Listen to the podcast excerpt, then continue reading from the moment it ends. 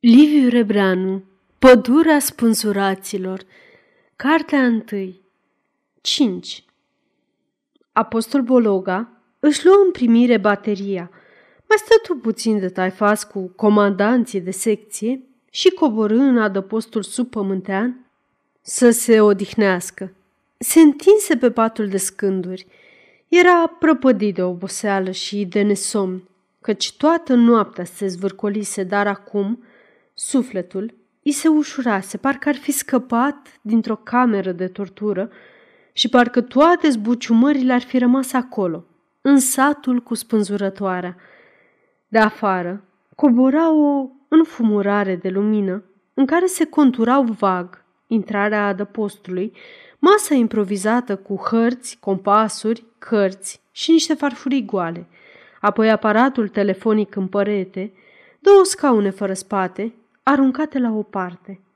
Auzea ploaia monotonă, plictisitoare, adormitoare și se bucura că în creier îi furnicau ca și altădată numai reflectoare, tunuri, muscali, hărți, decorații.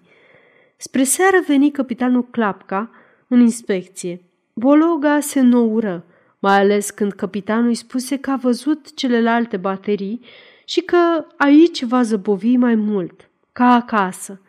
Îi dădu toate deslușirile, rece, scurt, parcă astfel ar fi vrut să înlăture o apropiere în afară de serviciu.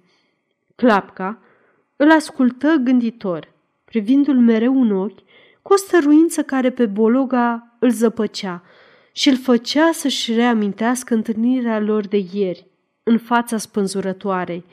La sfârșit, apoi, capitanul îi zise deodată cu un glas în care vibra o sinceritate caldă.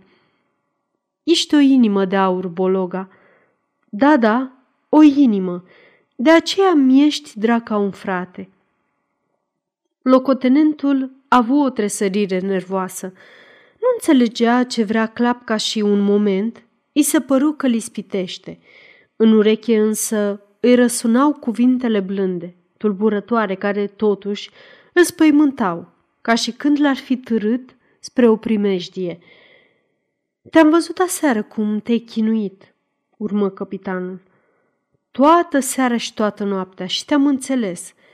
Poate că numai eu te-am înțeles, fiindcă eu... Da, da, nu te uita că am tăcut. Trebuie să tăcem, mereu să tăcem altfel. Domnule capitan, cred că vă înșelați, cred că zise Bologa aspru, aproape cu ură, și nu știu ce vă face să-mi atribuiți. Clapca zâmbi cu atâta bunătate că apostol se încurcă de tot și se opri în mijlocul frazei. De ieri, de la primul schimb de priviri, am înțeles că vezi în mine un dușman, reluă capitanul. Nici nu mi-ar fi păsat de dușmănia ta dacă pe urmă, când se zvârcolea fratele meu în ștreang, nu ți-aș fi văzut ochii plini de lacrimi. Nu protesta. Nu ți-ai dat seama, dar ai lăcrimat. Și lacrimile acelea ți-au dezvăluit inima întreagă. Bologa mai încercă să se împotrivească.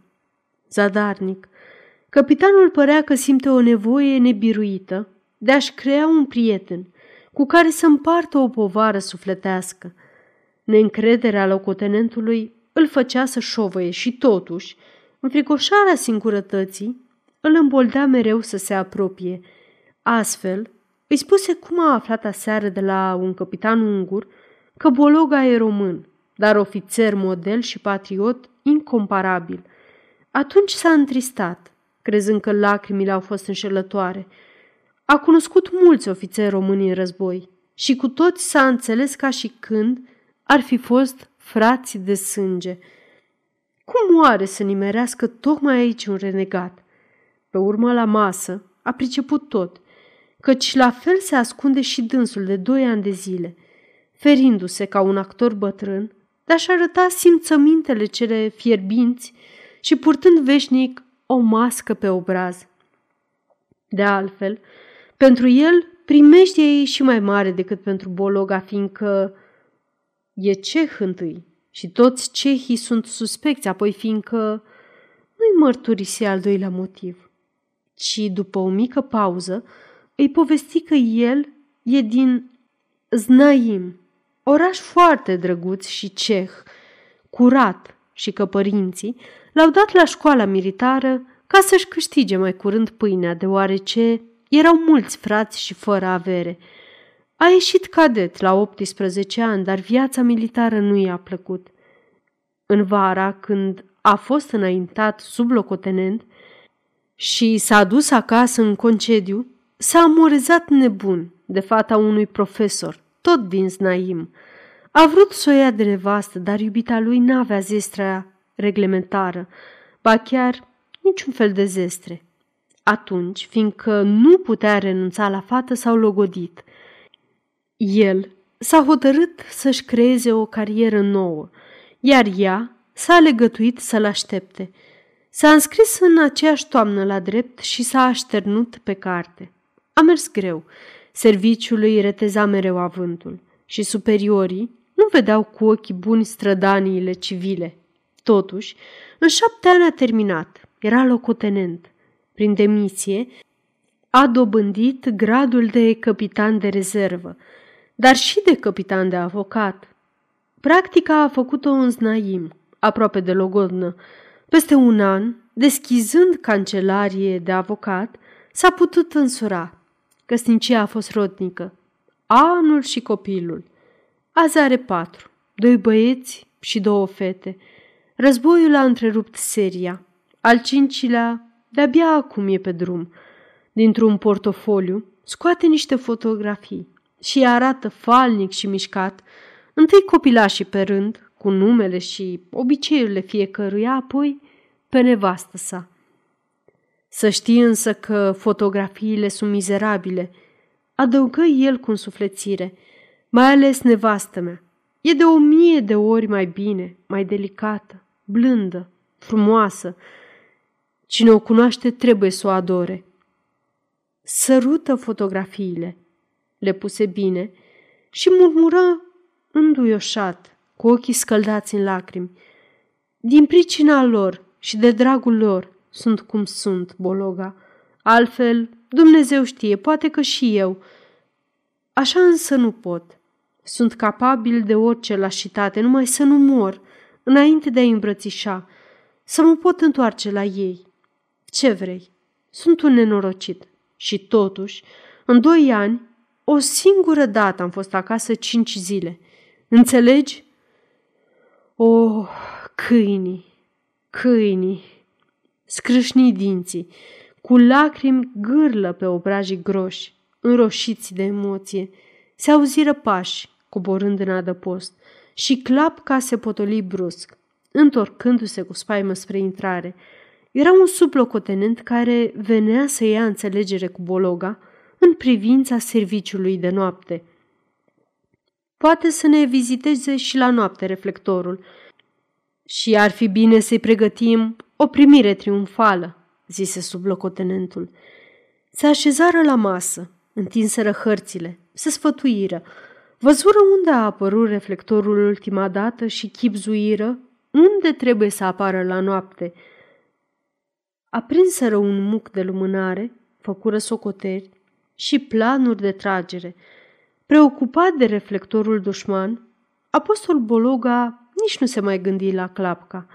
De altfel, toată noaptea stătu de veche, alergând de la postul de comandă la tunuri, de la tunuri la câteva observatoare ale bateriei, repezindu-se chiar până la observatorul din linia infanteriei, agitat, parcă ar fi fost în joc toată fericirea lui și soarta lumii întregi.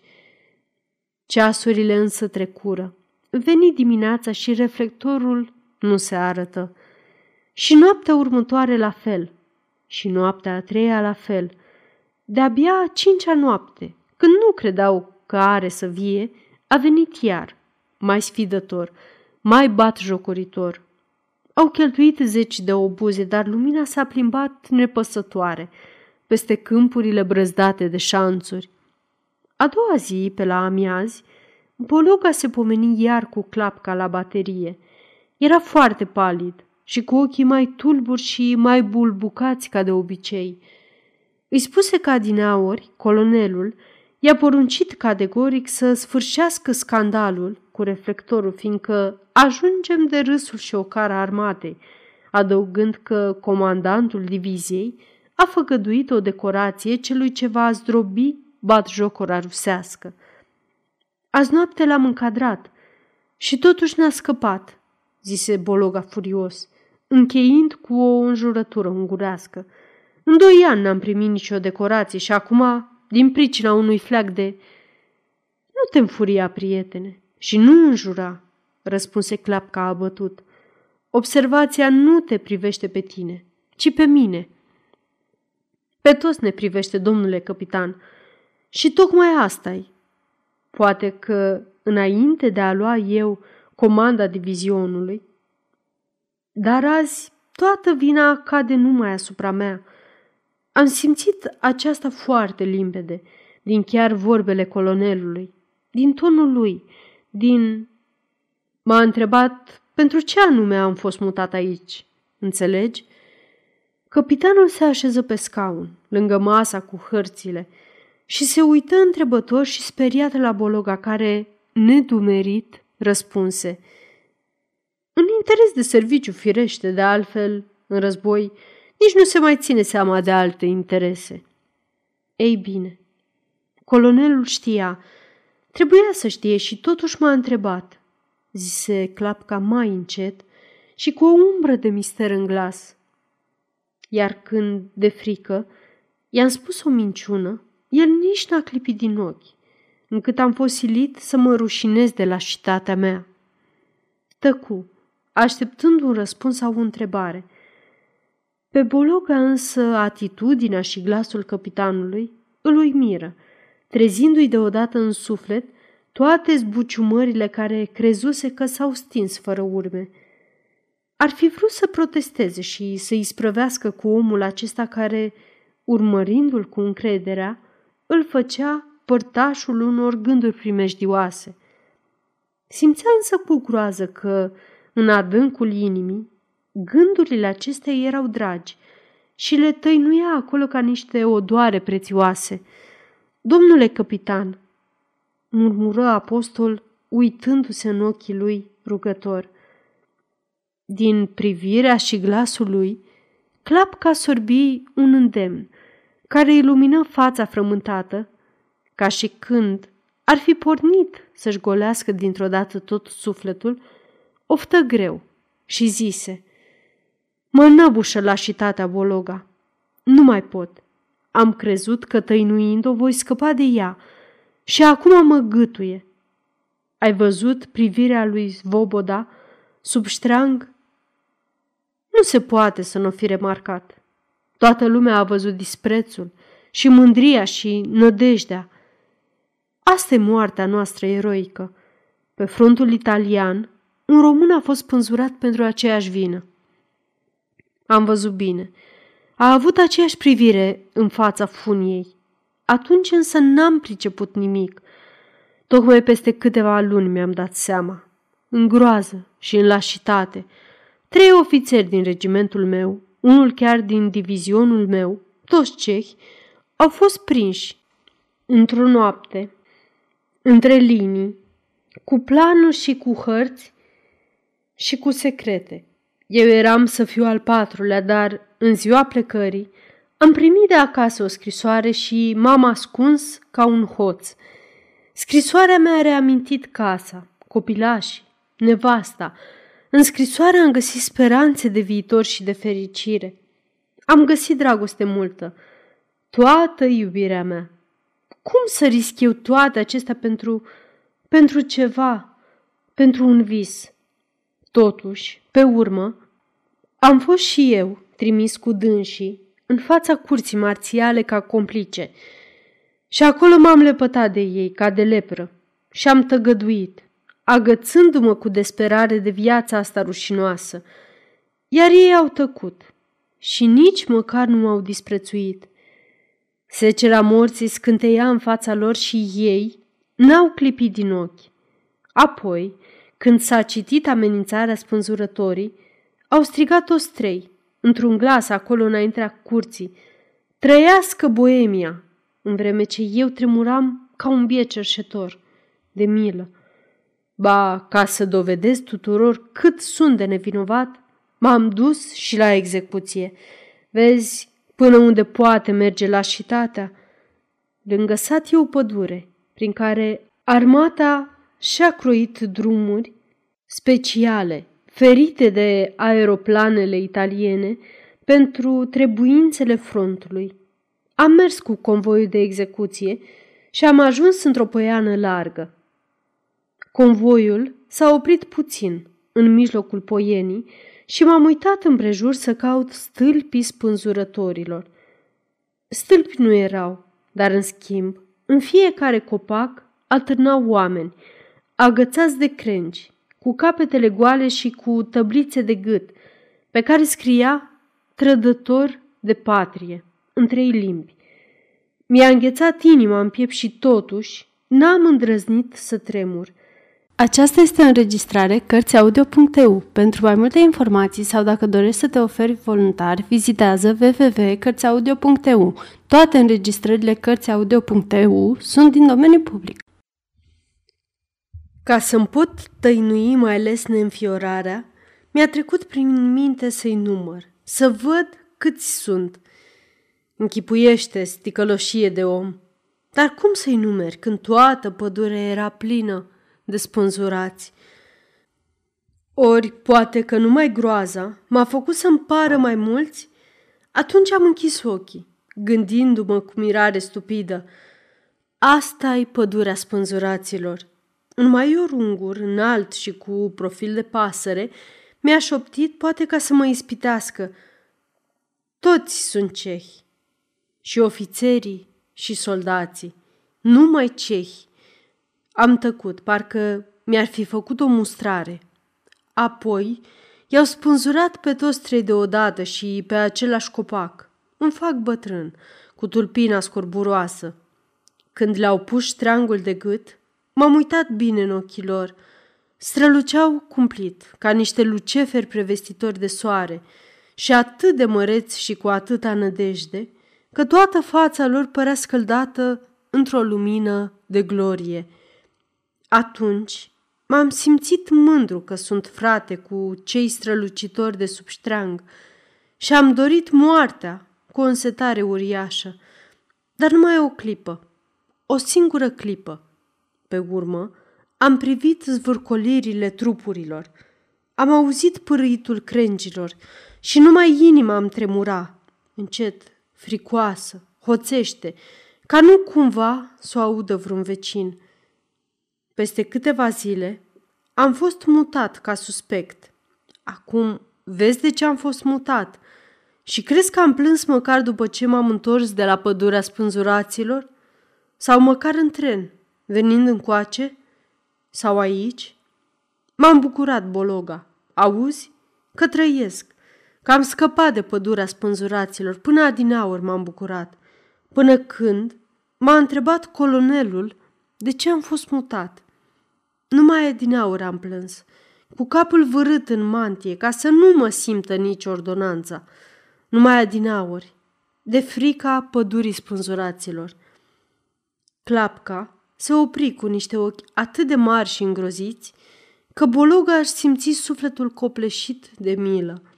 În tăcerea adăpostului, inimile lor băteau de o potrivă de înfricoșate. Locotenentul vrut să-i spui o vorbă de mângâiere și se pomeni șoptind, Domnule capitan, pădurea spânzuraților. Își luă seama însă și plecă ochii în pământ, neputincios și umilit. Acum înțelegi întrebarea colonelului?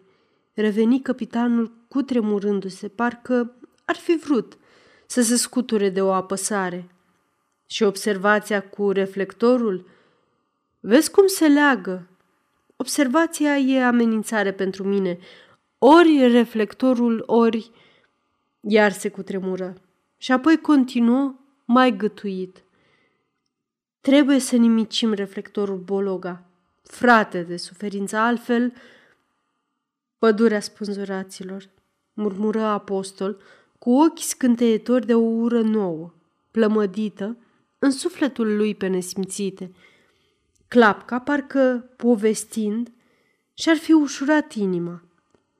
Vorbi pe urmă numai de reflectorul rușilor, prinse să arate pe hartă, să măsoare, să combine cifre și formule. Bologa îl asculta, din ce în ce mai mohorât, fără să mai rostească un cuvânt.